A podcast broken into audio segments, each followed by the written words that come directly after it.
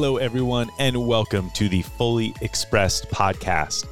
I'm your host, Chris Marhefka, and I am excited to bring you the following conversations with some of the most interesting people I have ever met. When I set out to start recording the Fully Expressed podcast, my intention was not to be the biggest, the most listened to, the most profitable podcast, but my intention was to be the most vulnerable podcast. And so, as I interview our guests, my desire is to bring up stories and share experiences that they haven't shared before or they don't share regularly, to let us into their world even deeper so that we may learn and grow from their stories. And so far, we've certainly done that. Please check out all the episodes we've recorded on Spotify, iTunes, and all the other platforms. And if you love this show, please leave us a review. Let me know, and also share this with a friend who you think might enjoy it. Lastly, if you want to support this show, please go over to trainingcampforthesoul.com. Training Camp for the Soul is my company where we do emotional healing, inner child work, and we teach people how to truly transform their lives. This show is completely funded by Training Camp for the Soul. So if you want to support me in the show, please go check out everything we have to offer over there. If you want to see the show notes and anything more about this podcast, go to chrismarhefka.com slash fully expressed.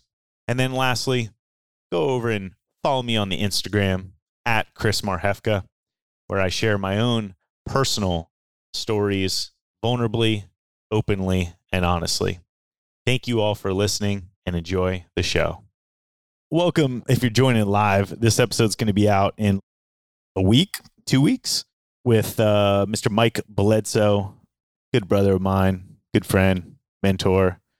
And I can honestly say, I was thinking about this as we were setting up, probably had more life changing experiences with you than any other person on the planet. Even more than your ex wife? Well, that one is comparable. she was there for most of those, so Yeah. it was like a it was like a tag team life changing experience.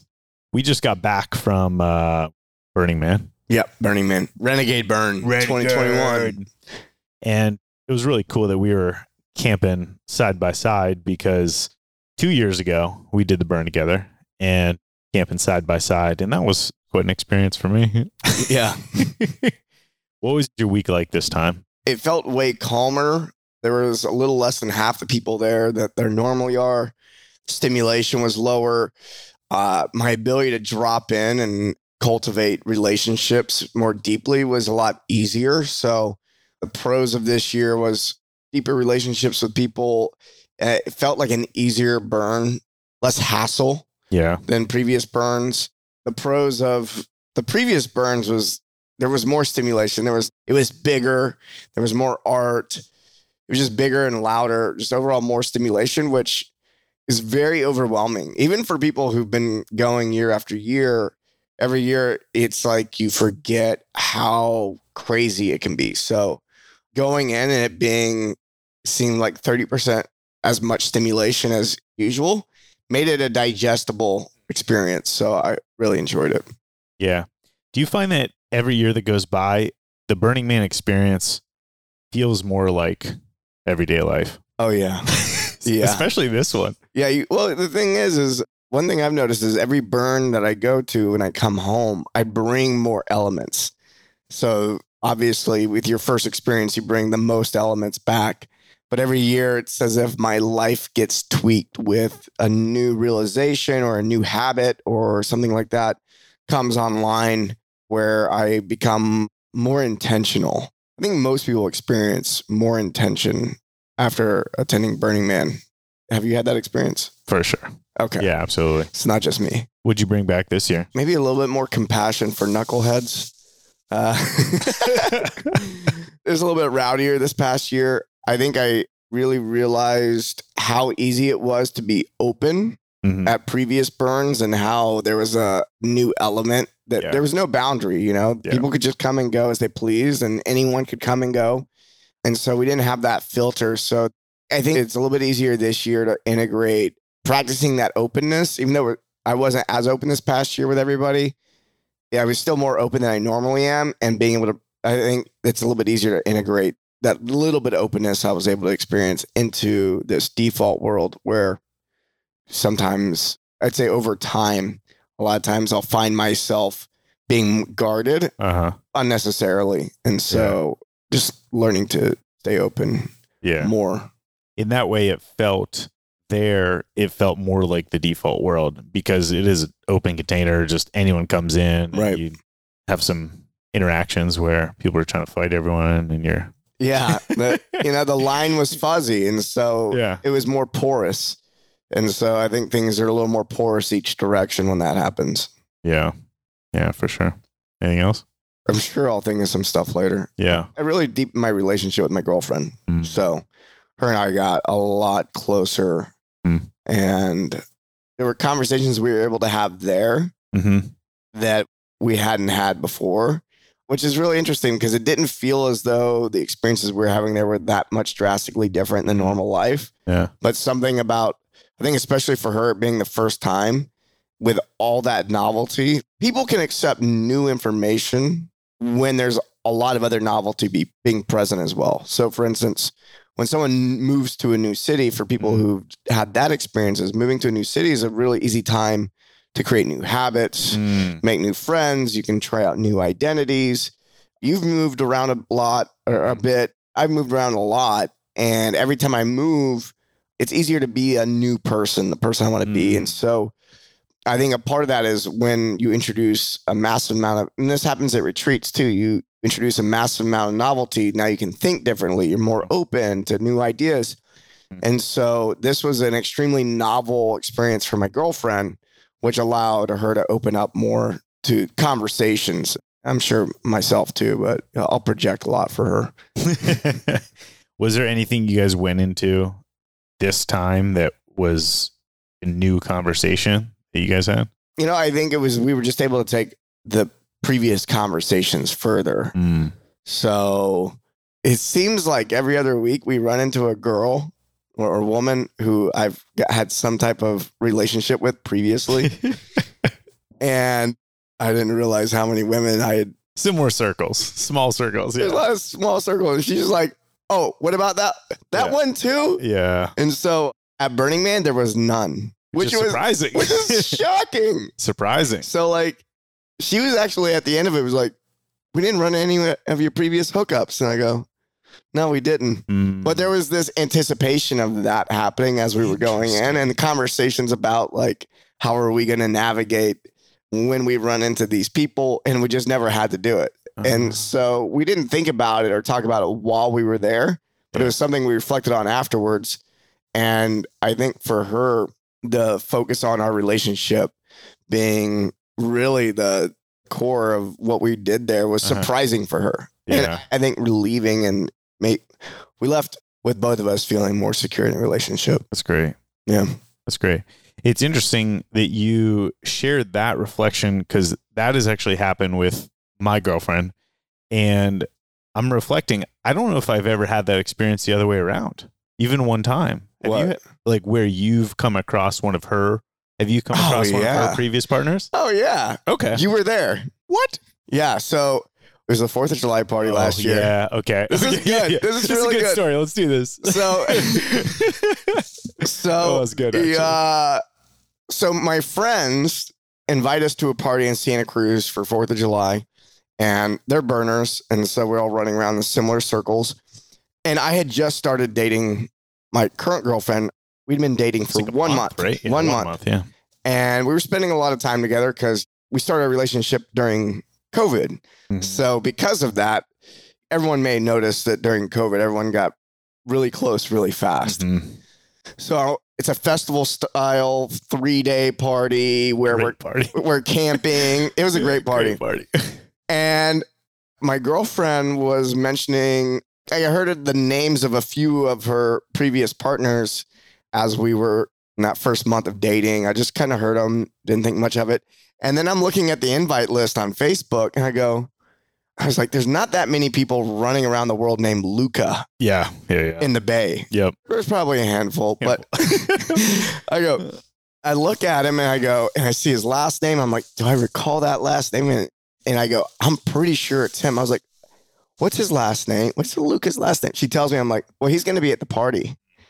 And she goes, she just like couldn't believe it. It Yeah. wasn't inside of her reality that her ex, who they'd broken up maybe like four or five months before this, was going to be at this three day event where there's going to be like 50 Intimate. of us. Yeah, it's like, intimate. It's intimate. We are going to cross paths. and so I think it's hilarious, yeah. uh, which is usually how these types of things goes. I think something's hilarious and she's like, oh no. Yeah. And I go, all right. But as it got closer to meeting him, I definitely started getting that feeling of, oh shit, you know, I've only been dating this girl for a month. I really like her. I'm about to meet her ex and da da da. And uh, within first five minutes of meeting him, I went back to feeling 100% secure. Yeah. And she's had the same experience with meeting women who I've dated before. It's all the anticipation before meeting, Stories and then created and like and then once you like meet and you see the energy between the two people, and you go, "Oh, they don't have anything. We're good." And it was a really fun weekend. And there were some things that happened over that weekend where I actually I gave her a little bit of shit for dating him, Yeah, and she got really pissed about that. she was like, fair. I was like, I was like, all right. So I end up giving her, cutting her some slack. It was like, okay, I'll stop teasing you about this. I wasn't really judging her. I just knew that would bother her. So I teased her a bit. Yeah. So it was fun. Yeah. Tell me about your relationship evolution because you and I, some similarities in our Yeah. You're now a year in, a year in exactly With her, with Ashley. Yeah. we're 15 months Oh, okay. Yeah. That's Yeah. right. That's right. because we met June, basically very end of May, beginning of June. And similar to me, you were in very, I mean, 10, 10 year? How long? Nine year. Nine year. Yeah. Yeah. Nine year previous to that. What's different in this relationship, the way that you guys relate relative to like how you've related in the past? I feel challenged frequently and supported at the same time. So it might help that she's a psychotherapist by trade. she has the same experience with me, though. We've had this conversation, and the majority of the relationships I chose from 10 years ago and previous, I chose a lot of people who would go along with what I wanted.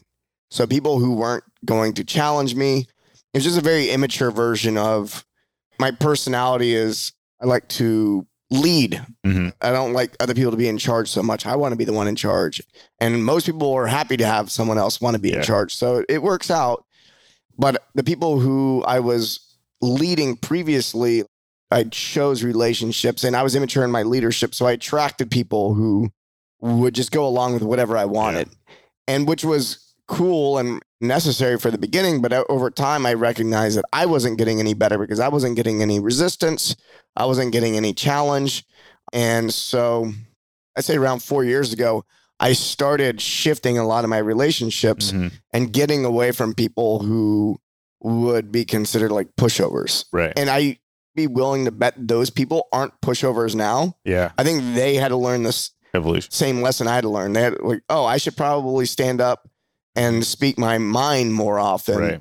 And for me, like I've learned to shut my mouth a little bit more and listen. And but the being in those relationships, the patterns were so ingrained that even though we consciously knew that our roles need to shift and evolve, it just wasn't every time we tried it wouldn't happen. So what's different about this relationship is we both came into the relationship having had done a lot of personal work leading in. She's got years of personal work. I had, we have very different experiences too. Yeah. The way that I approached my own reflection is very different than the way she did.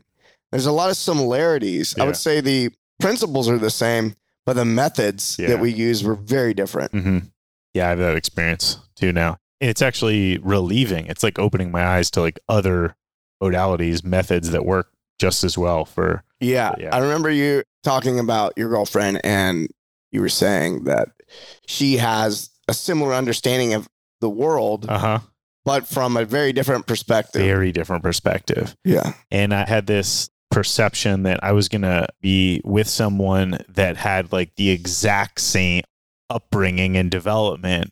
And in fact, now that I'm in something, what I'm in now, it feels so much better for me. It allows me to see it differently.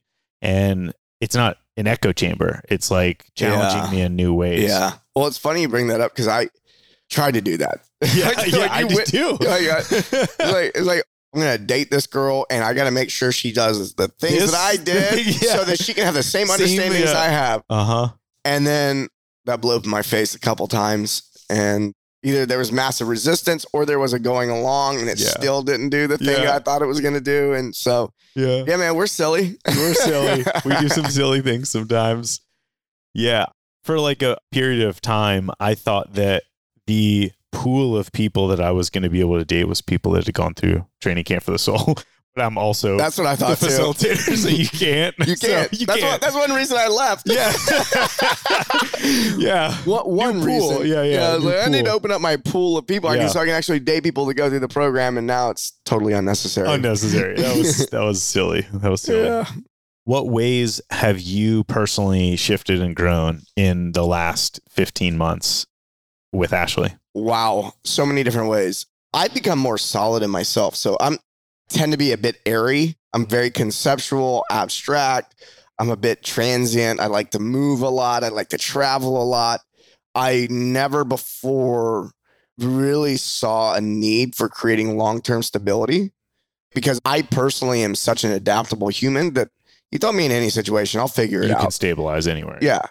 But when she was introduced, I started thinking more long term and I actually went through a period of time where you witnessed that for me, which is where like I got a little crazy for a little bit. Like I was like my my world was shifting so much that it impacted every area of my life and I was trying to shift I was going from this very flowy place to more solidity Yeah. and being more stable for her because I had the desire to create a more strong foundation with her. And I recognized that required me to change a lot of my lifestyle, which was to stop being so nomadic and Right. settle down in one spot so that I could focus on my business and expand it so that we could prepare for the future. These are things I never considered before. It was definitely intellectual conversations around it, but I didn't have that felt sense of this is what I really desire. And then when that came online, yeah, it made a lot of shifts that were very, I knew what was happening Yeah. while I was going through it and just telling myself, yeah, just this is part of the process. Yeah. But at the same time, emotionally feeling a mat, it felt very disruptive. I had a couple of meltdowns Yeah. last year. I, had, I would say I had a couple like depressive episodes for a week or two at a time, which were fine. Actually, I don't mind the depression stuff so bad. Like if I feel really sad, I'm okay with that. It's a little bit of the anxiety is what kind of put me over the edge. Is like I would rather have sadness than fear. Mm, yeah. And so, because anxiety is all fear based. And so there was this moment in January of last year where it's December, January of last year, and we were in Colombia at the time, Medellin. And I'm at this just peak, everything's coming apart because the world was in a Yeah. very strange place too. Yeah. So the world was going weird. The January 6th thing happened, which my brother was there for it. And then he ended up having some things happen, which I'll wait for dust settle to talk about that. Anyway, I don't even want to go into that. But that caused stress for me knowing that my brother had put himself in a precarious situation. yeah. And then also just watching the nation. And then also at the same time, I'm desiring more stability for my relationship. So the world is going through turmoil and I'm really wanting stability. And so it just felt like I was in this really deep conflict. I was, I was in a very deep conflict Yeah. emotionally. And it was one of those things where intellectually I'm going, dude, it's going to be fine. You just got to like, just do, you know what to do. Just keep doing your thing. But emotionally, I was getting hijacked a bit Yeah. it was interesting and i didn't hide any of that from my partner ashley i was very open with her about it and she was witnessing everything and it was really cool to have her encourage me be in my process without any judgment around it so that was really nice and she did try to fix a little bit Yeah. because we don't like to see our loved ones go through stuff but when she started trying to fix a little bit. I was like, look, I don't need to be fixed. I just need to go through this. And she's like, okay, because we were still six Yeah, months into our new, yeah. relationship and she doesn't know how I deal with things. And so she didn't know if I was going to fly off the handle or whatever. And once I said, no, I'm not, I'm good. Yeah. I just have to do some of my practices. Yeah. Give me some space. We'll figure it out.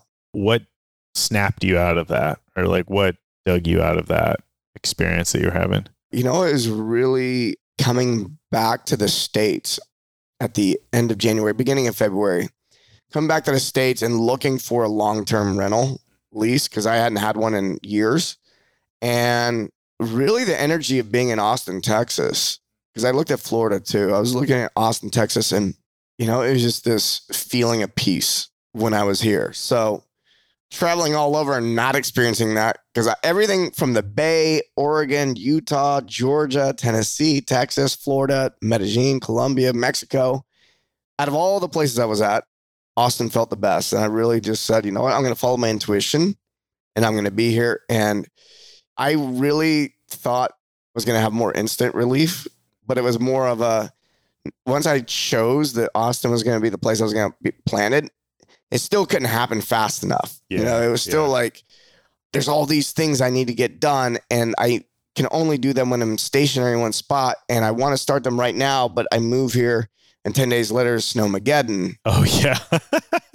and you know I'm looking for a place to live, and I'm crashing at Alex and Sarah Ripchinsky's place in their guest house, and then Snowmageddon hits, and it adds three weeks to our timeline of finding a rental property. And it was one of those things where I thought I'd be in a new mm-hmm. spot in two or three weeks, and ended up being five or six weeks. And yeah.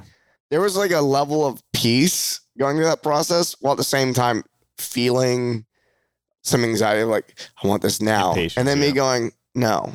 There was two parts of myself. One I was really proud of, and the other part of me was trying to drive shit forward. Yeah.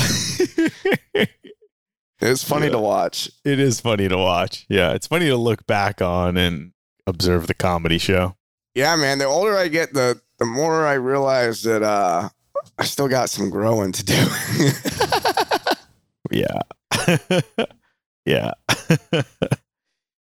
Every level feels like you go through the stabilization process, you get solid, and then there, at least for me, there, there starts to be a little bit of uh, cockiness. Like, oh, I'm good, I'm set. And then right into the next level, Yeah. into the next iteration and the chaos that is required of the next up level. And yeah, yeah.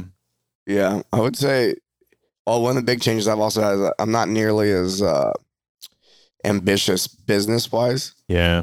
because I started seeing any ambition I have around business is to create stability in my personal life so I can have a family. Yeah. It actually it's funny because it's having the opposite effect I thought it would have, which is my desire to make however much money has gone way down. Yeah. I want to make like 20% of what I thought I needed to make Yeah. because I got real. I was like, what do I really need? What do I want my uh-huh. life to look like? I couldn't really see what I wanted my life to look like before when I was just by myself because I just needed, I was like, I was just shooting for the stars to shoot for the stars. But now I'm like, oh, I only need to make that much. So, okay. Yeah, I'll just design a business to do that. Yeah. Easy. Feels a lot easier. Yeah, all the pressure comes off. I'm like, Yeah. oh, okay. Yeah, it's funny. I've kind of on the tail end of that for myself right now. And Yeah.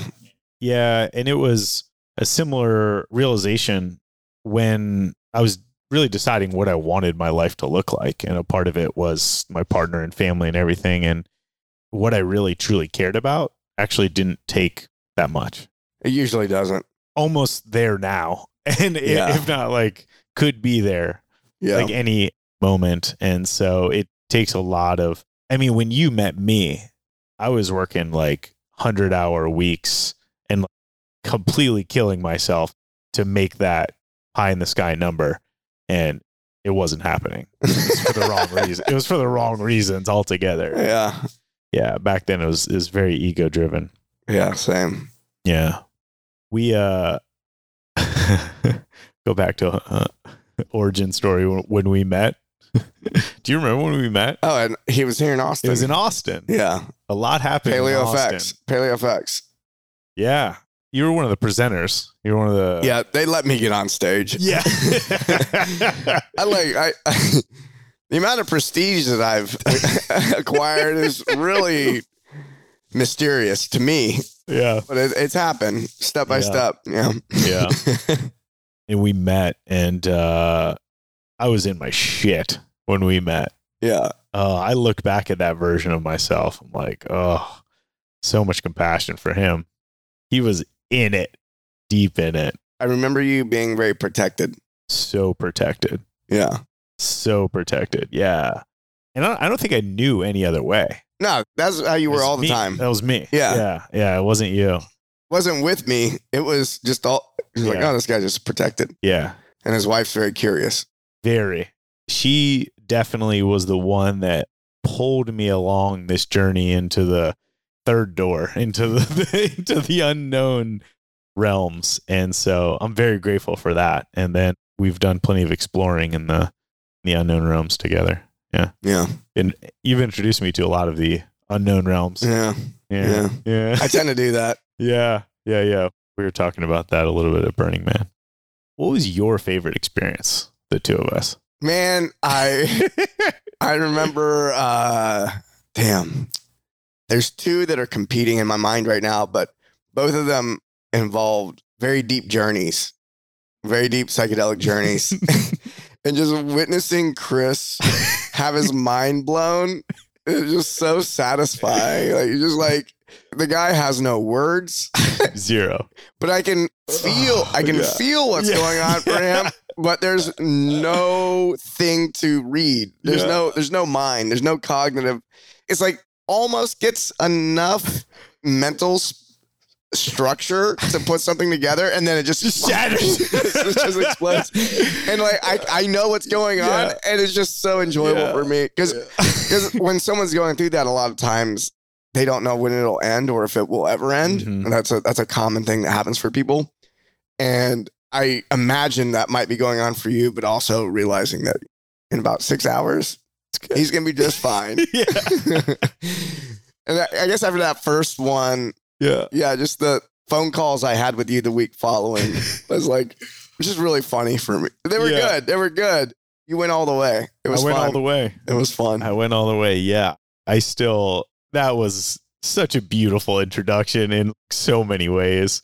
And I had no idea what I was getting myself into that first one. I remember the plane ride home the next day from that was the thing is like we knew that we were putting you on a plane hours afterwards hours. and i said i don't know if that's a good idea but you guys were like nah we're gonna do it i was like, it's like, all right you've been warned yeah.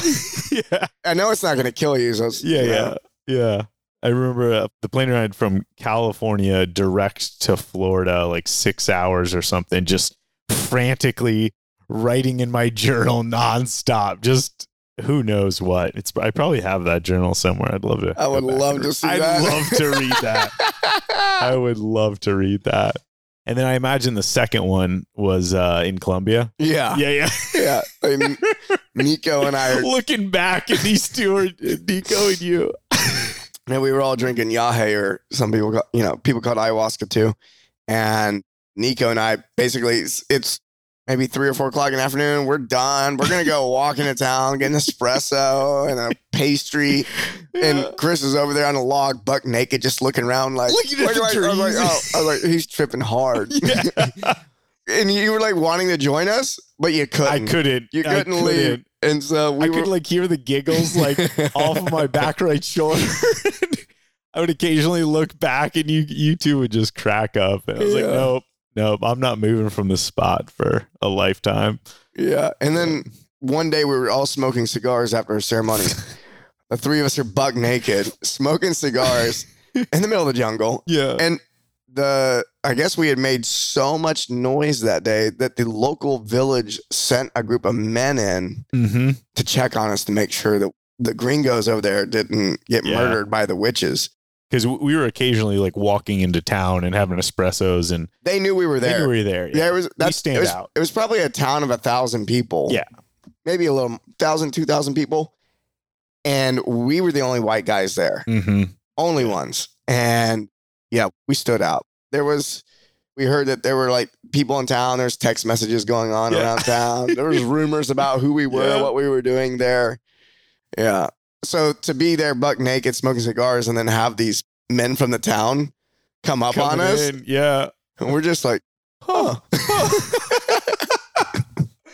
Yeah. Yeah. Who knows what they were thinking? Who knows? Who knows? Maybe they're telling this story on a podcast somewhere right now. Probably. Yeah, probably. Not a podcast, but they're telling the Yeah, story. they're telling the story. Yeah, somewhere. Yeah, those are some fun times. What's new and exciting in your world right now? you know what? Feeling very relaxed in business specifically, which is the first time in a while I haven't tried to make it do a thing. Because I think ever since COVID hit, it was like we knew that things were going to have to change. Yeah. So it was this constant vigilance. And Yeah. also, it was two parts. It was things could go to shit. So you better watch out, which it did go to shit for a lot of businesses. And it definitely made it hard on our business.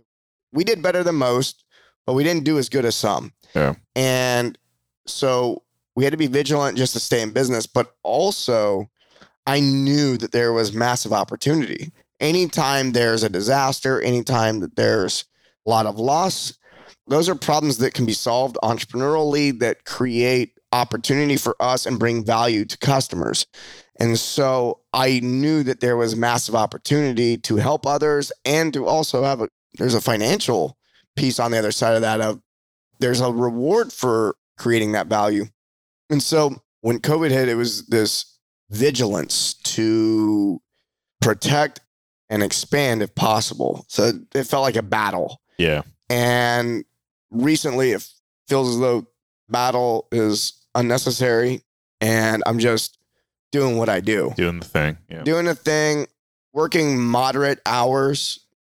I'm in a place where I'm building my business, but also the business is stable enough. Like I'm making some changes in March. Yeah. And for me to know that I'm making changes six months ahead of time and not feeling the pressure that I need to do it sooner, Right. Like I need to make this happen by next month, which is what old Mike would have done. I'm going, you know what? Everything we're doing right now is working. Our clients are getting great results. Yeah. Our lead flow is amazing. The business is great. I actually don't have to change it, Yeah. and it's good enough. And I see where it can be better, and I see where what it is I'd actually like to offer that would be different. And I want to launch this new thing Mm-hmm. in March with a really solid plan in place and make sure the whole team's on board and everyone knows exactly what's happening and we're going to execute and we'll see what happens. Yeah. But it's not a live or die situation. It's like, oh, we got to make this happen now. Yep. So that's one of the things that's new for me is is having that experience Mm-hmm. of business, Mm. which I've had before COVID, Yeah. but man, a, there's a year and a half there where it was uh, stressful. Yeah. My experience of you is you, you're the m- most common grounded since I've known you. Now. Oh, now. Yeah, Yeah. for sure. Yeah. About business, about life, about Yeah, I mean, I shook my whole life up a lot in the last, I don't know, maybe eight years, but I'd say in the last four years, there have been some things that I've done that have changed my life drastically and just a lot of change. And so it's, yeah, it was hard to be grounded when you're making, you know, you can't be grounded and make a lot of change at the same time. Yeah. It's just not Yeah. going to happen. yeah, for sure. For sure. It's funny, yeah. I just had one of those conversations with Anat yesterday. I was like, I got in it a little bit. I was like, oh, we got this thing. I was seeing the opportunity and I was like, oh, we got to do And then I was like, okay. She was like, oh, that's a six month thing or that's a, and I saw myself for a moment going down that road of we Yeah. got to do this thing right now. And I was like, no, we actually don't. And No. that feels really good. That feels really good to be in that place and then also have a partner reflecting that back and being like, no, we actually don't need to do that. Yeah. Yeah. Yeah. I get that in my personal relationship with, Yeah. with Ashley. Yeah. Like pulling back on the reins a bit. Yeah. Yeah. Do you want to talk about the TCS Sure. stuff at all? Yeah. Where do you want to go? You want to? Uh, I don't know. Where do you want to go? This is a vulnerable podcast. We- We had a little bit of a rocky time, couple times. couple times, Yeah. a couple times. Yeah, you're right. Yeah, it wasn't just one. Uh, Yeah. We were warned. We were warned we were going to have Yeah. uh, disagreement at some Uh-huh. point in the future and about the specific thing we had disagreement about. Uh huh. And I You kept were- that in mind. Mm, So as we were going through it, I, I was like, oh, this is it. yeah. And then fast forward a year later, I go, no, this is actually this it. is It's it. not, that was easy. Yeah. This was Uh-huh. more difficult. Yeah. So how much do you want to share? Doesn't matter. Sure, all of it. Oh, yeah, I- yeah. we just had conversations about basically the end result was I sold my shares to you for trading camp for the soul. And my experience of it was you wanted to participate more fully and you said that, but I wasn't hearing clear communication about what Uh-huh. that was. Yeah. And so there was basically probably like a maybe a month or two month period where every time I got on a call with you, you became progressively wanting more aggressive about Mhm. what it is that you wanted. Yeah. And I just wasn't clear. Like there was just a lack of clarity while I was also going through like a really Uh-huh. emotional thing. Well, I'm, I was down in Colombia doing my thing. And it was interesting because I was I was experiencing a fear of loss, but it was one of those things where intellectually I got it, but Uh-huh. emotionally it was Yeah. difficult. And so, yeah, I learned a lot in that process because with, with you and Anat, there was a lot of conversations, and I think there was conversations where there was misunderstanding and like around, and it was as simple as not being clear on the definition of a word. Yep. is basically all it is. Yep. And then it really exemplified the power of expectation. Uh huh. So I'm thinking about this. We're making a business deal. There's decent amount of money involved. Right. All this. People are stressed. People, everyone, Everyone wants their best interest in mind. You want to make it everyone wants to be friends. Yeah. Everyone wants to be friends at the end, and everyone wants to make sure that they're taken care of Yep. for the work they've put in Yep. and all that kind of stuff. And so it was finding that common ground and then having conversations and then circling back a week later, realize that, oh, like, oh, I thought we were talking about this, not that. Mm-hmm. And then watching that misunderstanding happening Uh huh. and then the fear of losing relationships due to misunderstandings. And it was really cool to go through that Yeah. because I've exited uh, several companies, Yeah. and every time it gets a little smoother. it gets a little smoother. Yeah. Not always smooth. Uh huh. Sometimes people, I wouldn't say anyone ever, I've never left a situation in business where people were like, that guy sucks at business. I would never do business with him again. But there is definitely some disappointment on my side and on other people's side Yeah. And how people showed up in situations or meeting expectations or whatever it was. And so this was probably like the soonest I recognized that I needed to, Yeah. yeah, I just need to step away. Mm-hmm. It wasn't the easiest, but it was definitely the soonest. And then also managing the whole experience of leaving well. Yeah. And I learned a lot about how I could do it even better. And then also learned about when going into agreements in the first place, taking care of certain expectations. Because when I started doing training camp for the soul with Anat, I actually had very little ambition. Yeah. So I made the mistake of not setting up very clear Uh-huh. expectations for potential exits and all this stuff because I just didn't care at the time. Yeah. I was in a place of not doing much. I wasn't being very ambitious. But then that started coming online and then I forgot about we never set these up and then we end up in a situation we're in and I go, "Oh, all this stuff we I advise people to do in business, Uh-huh. I didn't do and I know not to do because of my previous business dealings." Uh-huh. And I go, okay, I fucked up. And Yeah. we just got to make the best of where we're at right now. Like that's the past. We just got to move with what we got. So, uh, learned a lot in that case. Yeah, I'd say I'm uh, 14 years in entrepreneurship and creating and maintaining and understanding contracts has become uh, much.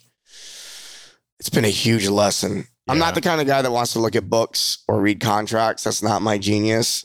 But in the last, I say, four-ish years, yeah, the last four years, I've been forced to learn about money. I've been forced to Like, learn about this lesson. contracts. It's like, Again. it's like, do you wanna be- again? do you want to be successful? yeah. Well, you got to learn this. No, no, no, I don't want it. No. No, I, I can be successful without that. Yeah. And then the boot gets stuck up my ass again, and I go, okay.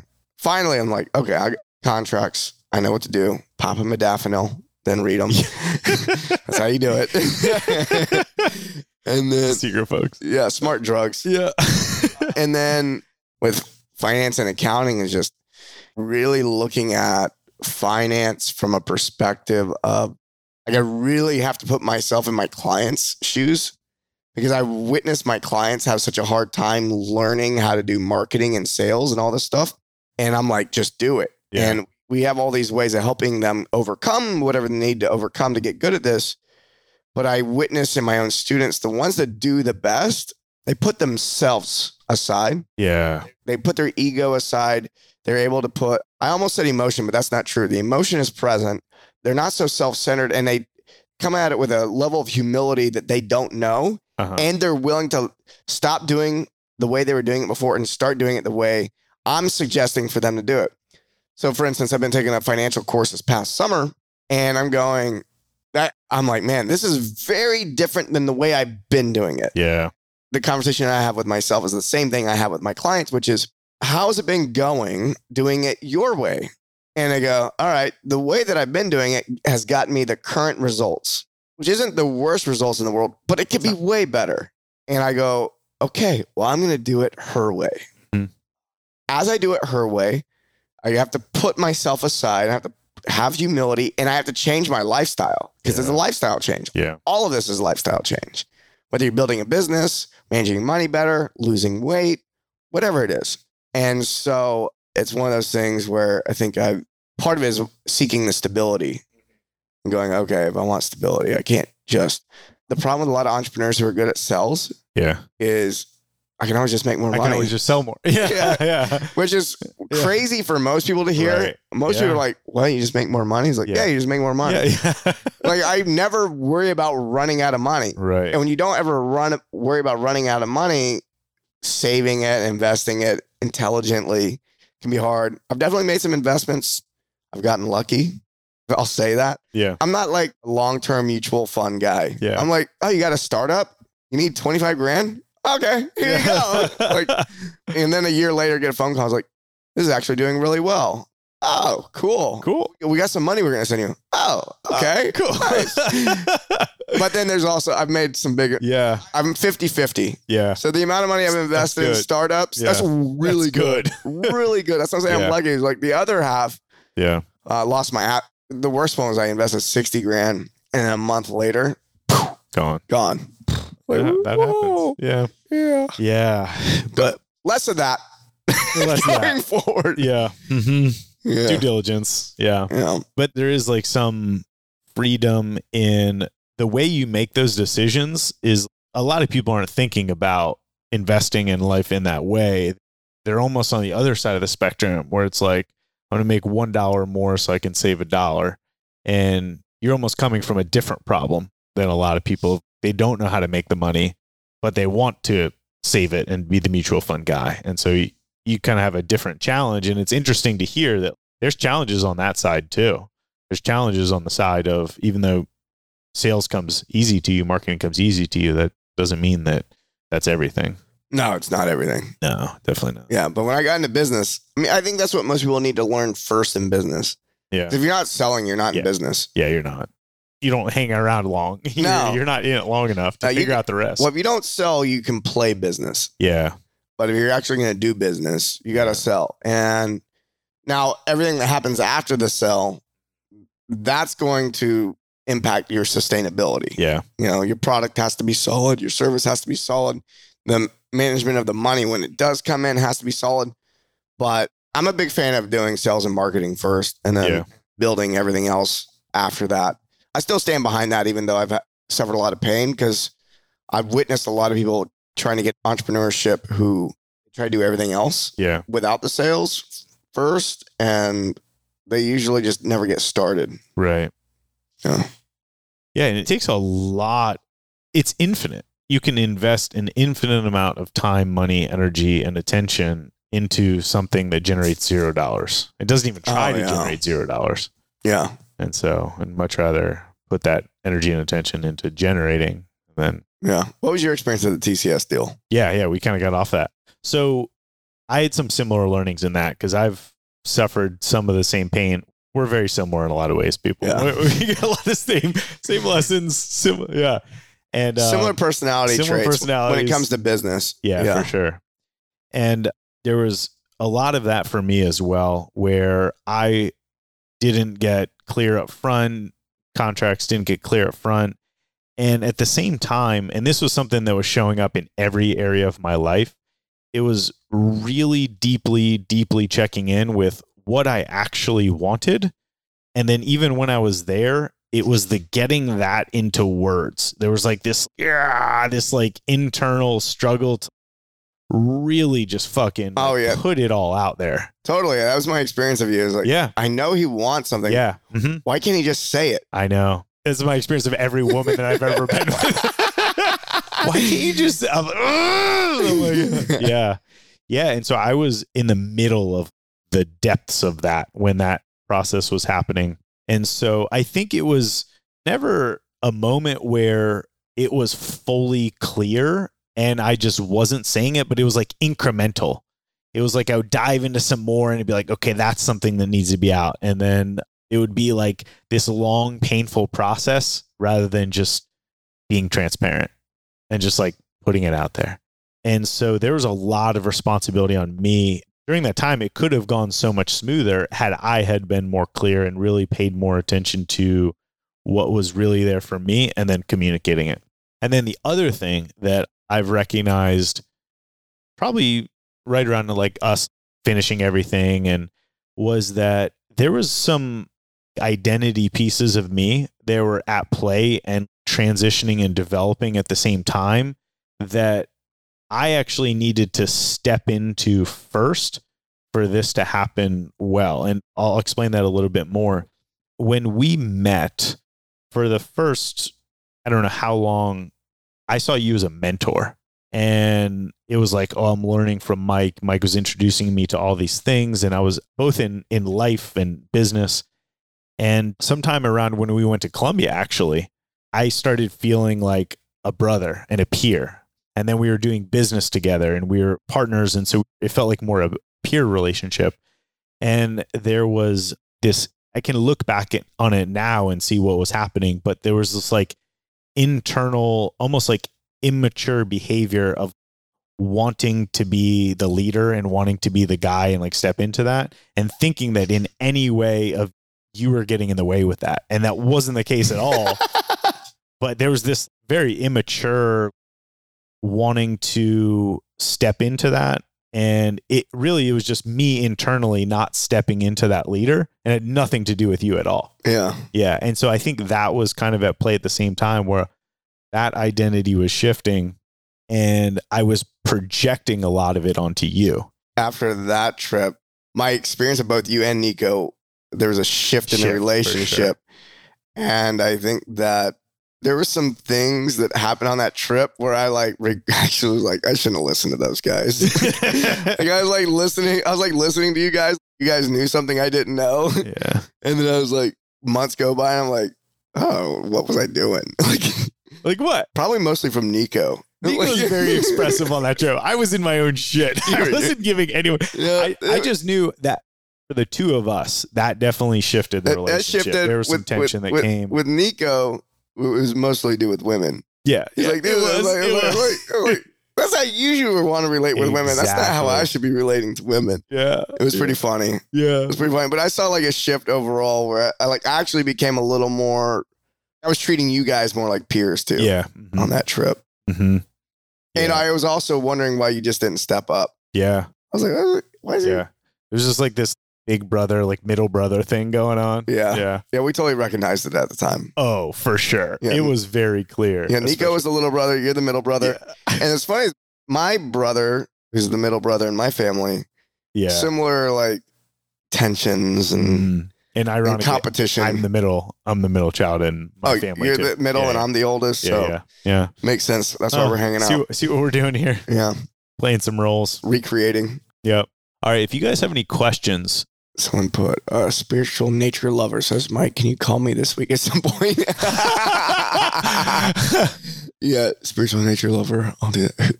Who is that? I don't know. Oh shit! I'll have to go look. Go look later. I can't keep up with everyone's Instagram handles because they're also changing.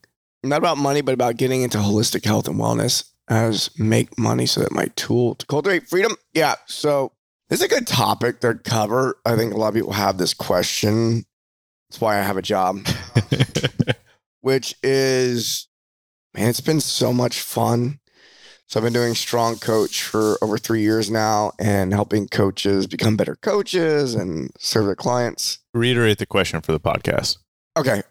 Someone's asking about how to get into coaching, basically. They want to be like a holistic health coach. And they're asking about how to get into coaching. And this is exactly what I do for a living, which is I help people build a career out of coaching in a way that's fulfilling for them and gets their clients results. Yeah. And it's been really cool to be doing that for, I've been doing it a little over three years. I used to help gym owners before that. So it's not completely new to me, but I've been doing some type of business consulting since 2013. And the way the things that coaches think they need to have in order to be successful is usually way off base. And we know that that's true because the average coach is suffering financially. They're having to work some job they hate. I know coaches that are into holistic health that are working jobs that probably are hurting the planet. And they just have a hard time breaking away from that because their relationship to money is really poor. I think a lot of coaches, they feel as though because they're good at what they do and they know what they're talking about, they should be compensated for it, but have no ability to actually ask for the money or to create a business model or just to do all those structural things. Everything that you know to do for health, you got to do that same level of Copy paste. intelligence over Yeah. the business. Mhm. And I think it's really cool because the analogies always kind of fuel you putting in your business. What's your psychology like? How are you talking to yourself? Repetition. Mhm. You don't get a 500 pound squat by participating in a training program for three months. Yeah. It takes three years, Right. it takes two years, and it takes repetition. And you learn things and you learn how to move better and you learn what to eat, what not to eat. And same thing in business is all this stuff. And I, as much as I would love to just be able to hand somebody a formula, and there's plenty of formulas that I give people, it's more of like a modular thing though. I'm like, I can't tell you exactly how to do the thing because you might become successful with it financially, but you won't be happy at the end of the day Right. because now you're doing it my way Yeah. and you don't want my life. You got to have Your- own Your life, which means that your business needs to look different and all this Mhm. stuff. So, yeah, any coach that wants to get into coaching, my primary piece of advice is to study in order to know what to study in regard to health and fitness and, and whatever it is that you want to help people with. You have to study the client. So you have to identify who that client is, that ideal client, and get to know them better than they know themselves. And from there, you go, oh, I need to go learn this. So you go learn stuff for your clients. Initially, we learn things because we're interested in it for ourselves. But if we want to be an exceptional coach who's got a career, we have to make it about our clients and our potential clients and really go, oh, I don't know how to help somebody with this. So I'll go, there's a guy over here who has a certification to do that. I tell a lot of people to do my program before they go get certified in something else Yes. because now they'll know which certification to do. Most certifications that people get was a waste of time. You know, it's never a waste of time because it's part of their process, but they end up not using any of the knowledge that they gain from it because they realize that once they really start getting in touch with their clients that they need to learn something Completely different. that's different. Or just another option. yeah, or something's better or whatever. And part of that just takes patience too. Yeah, and I- I find that a lot of people, and this is more your expertise, but I find that a lot of people that want to get into coaching or at their stage they want to create their own business, they have call it enough, enough knowledge and experience and talent and skill in the thing that they're going to be delivering. But what they're lacking is in the business, but most of them want to go get more education on their skill that they're delivering. Yeah, I think it's a common thing that we as human beings try to, especially in the West, try to solve our problems by more of the same. And so you may have seen, I think a lot of times people get a personal training certification and then they go get a job and they go, oh, that worked. If I get another one, I'll get a better job. yeah. And it doesn't work that way. It's like, no, you did the, That was that stage. Yeah. yeah, that was the minimum. That was the minimum to break through that barrier of entry. Now you're on the other side. How do you go from there? So most people, they think they're going to train people who are as knowledgeable as them. So they got to get more knowledge. Not true. Most coaches are knowledgeable enough to help the people that they can reach. Right. So I like to tell people, coach someone who you were five years ago. Mm. But one of the mistakes that coaches make is they want to coach who they were three months ago. yeah. Like I want to co- like yeah.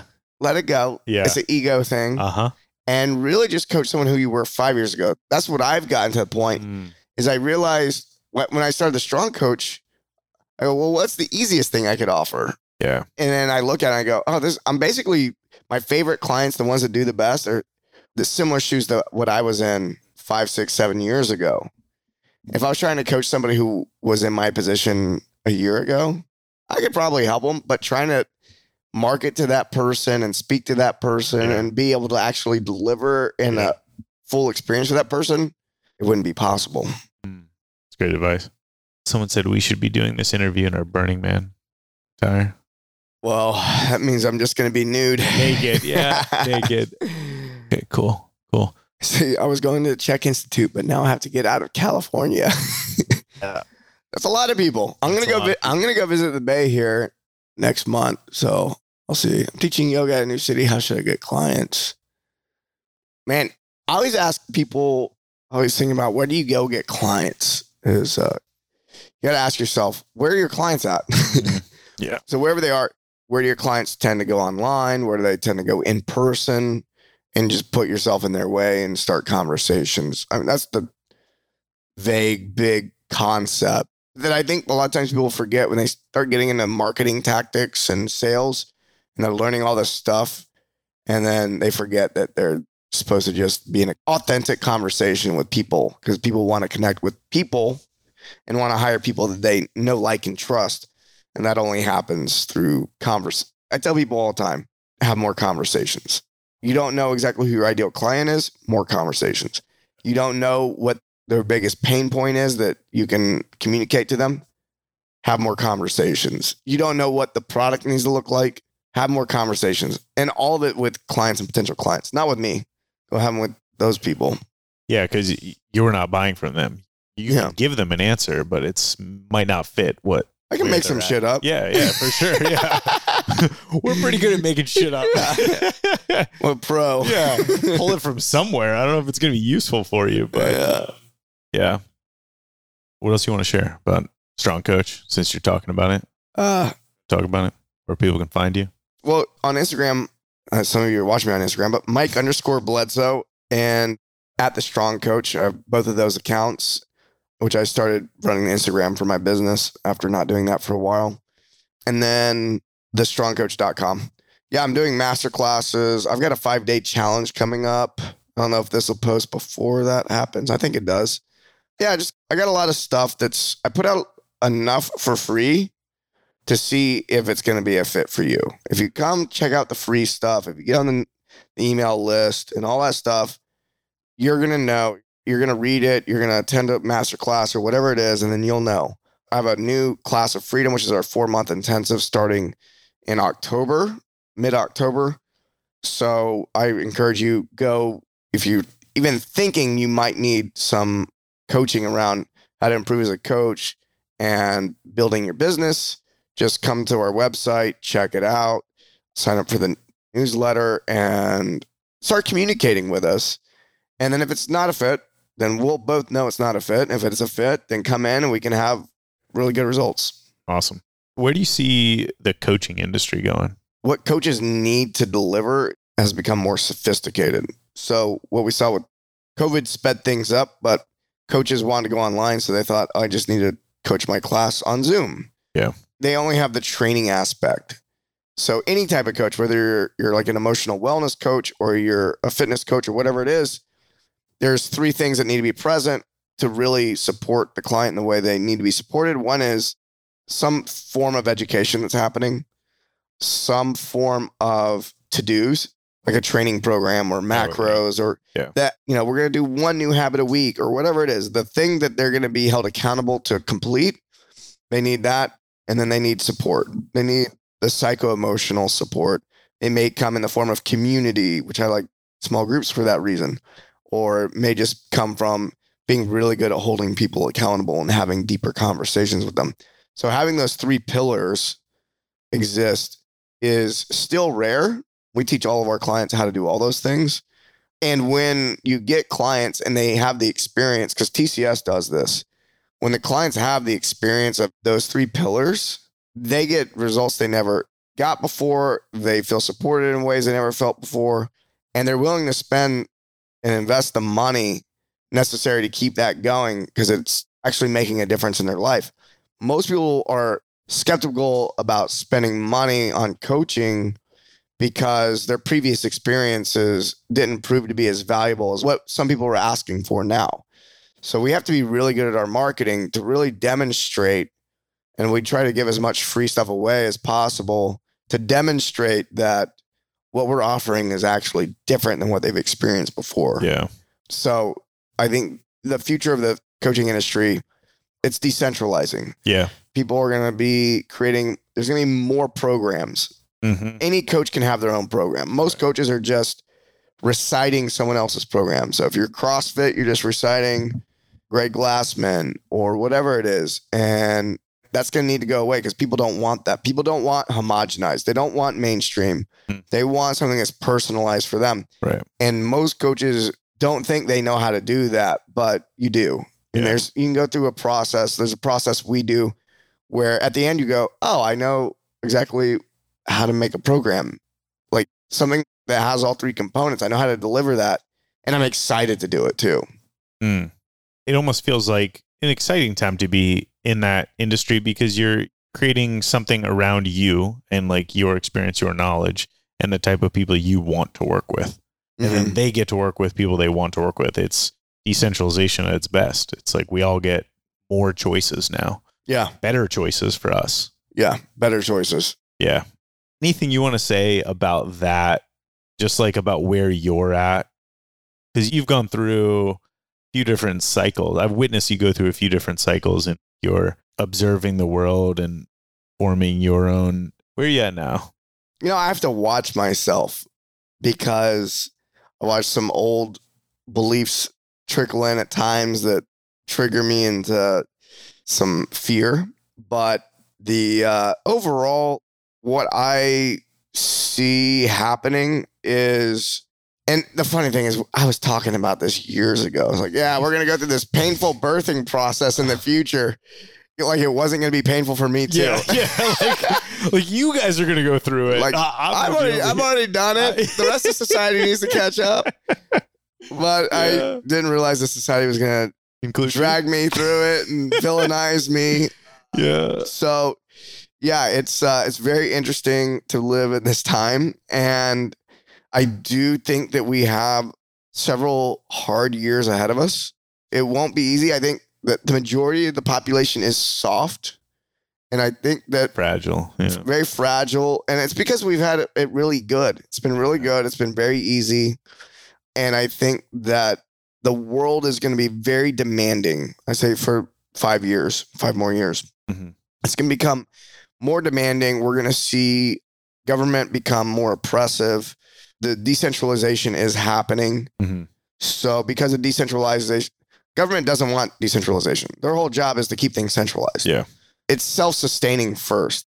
It's gonna perse- it's gonna survive. It's survival is its first instinct. It's all of our first instinct. Yep. Just because it's a group of people instead of one person doesn't make it any different. And so a lot of this is outlined in the book, The Sovereign Individual, where these guys have done a very good job of predicting a lot of things for a long time. And probably another five years.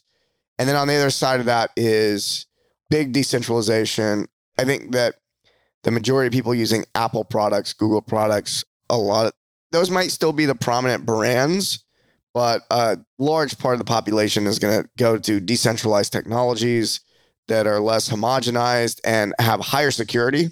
Yeah. So you're going to become more personally responsible in the future. You're responsible for your own physical security. You're responsible for your financial security. You're responsible for your own health. You're responsible for every area of your life. And that's a gift. Yeah. And people are used to that being taken care of. But when someone else is taking care of it, it sucks. Yeah. It's actually not great for you. It's not good for you. if you want if you want someone else to make you rich or make you healthy, there are people who are selling you that. It's the Western medical system is selling you health. Yeah. What's the result of that? Record breaking diabetes, record breaking obesity. It's bad. It's been bad. By every measure. By every measure, Yeah. it's worse. Mental health. Yeah. We look at financial is the things have gotten really expensive and fewer and fewer people can afford them. And then not only that, if you threw your money into the typical IRA or mutual fund thinking you were going to be rich one day, good luck. Yeah. Ain't happening. Social Security is not going to be there. Social Security was the whole point of that was so that you'd have something to retire on. That shit ain't shit.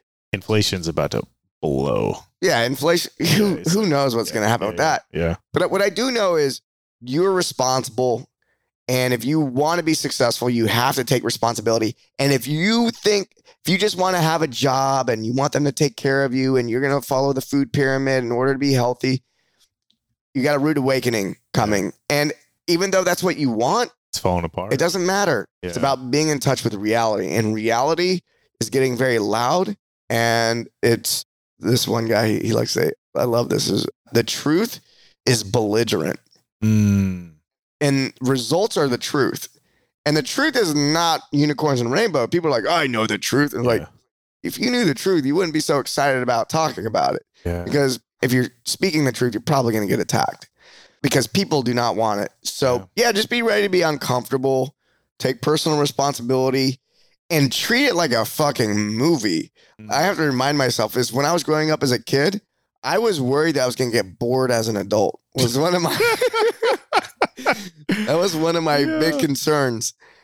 And now I'm like, man, I wish things were back to normal. yeah. And I go, I have to check myself. I go, no, I don't actually wish it was back normal. That was boring. I was actually boring. getting a little bored. Yeah. And I go, this is very, very exciting. we have no idea what the fuck's to happen next. Uh huh. And I feel like I'm a Han Solo in, this, in Mm. Star Wars or something. It's like, Yeah. okay, I'm the rebel out here on the fucking. I gotta try to fly under the radar, and but I'll, at the same time getting pulled into needing to do some good for other people and all this stuff. And so it's an adventure, and you don't know what the ending is. So Nobody does. yeah, it's great. Yeah. It's so much fun. Awesome. I didn't think I had anything to say about that. No, no. yeah. I didn't imagine you would have anything to say about that. Yeah. Awesome. Awesome. That was actually a perfectly concise answer. Oh, thank you. I expected us to go another two hours on that. I've been practicing. yeah, that's solid. That's solid. I just learned some things right there. Yeah. Perfect. Awesome. All right. Well, that feels like a time to wrap it up. You've got a meetup coming up pretty soon. That's right. I gotta meet up with some strong coaches at the pool. Boom. Our favorite place to hang. That's Bart- true. Barton Springs. Barton Springs pool. And got a class to uh, run in about 10 minutes. So, All right, let's wrap it.